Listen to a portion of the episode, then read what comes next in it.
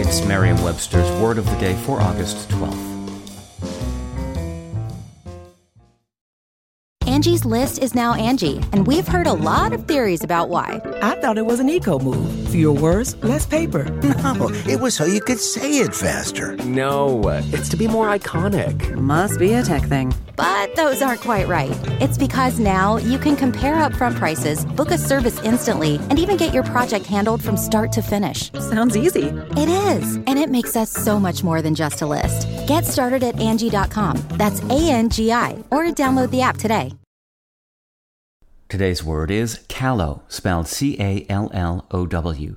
Callow is an adjective that means lacking adult sophistication. It's a synonym of the word immature. Here's the word used in a sentence from Vulture by Helen Shaw.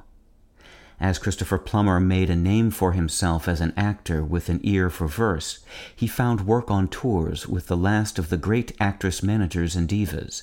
He played callow youth to their imperious grandeur. You might not expect a relationship between the word callow and baldness, but that connection does in fact exist. Callow comes from calu, a word that meant bald in Middle English and Old English. By the 17th century, callow had come to mean without feathers and was applied to young birds not yet ready for flight. The term was also used for those who hadn't yet spread their wings in a figurative sense. Callow continues to soar as a word for inexperienced or unsophisticated today. With your word of the day, I'm Peter Sokolowski. Visit merriam-webster.com today for definitions, wordplay, and trending word lookups.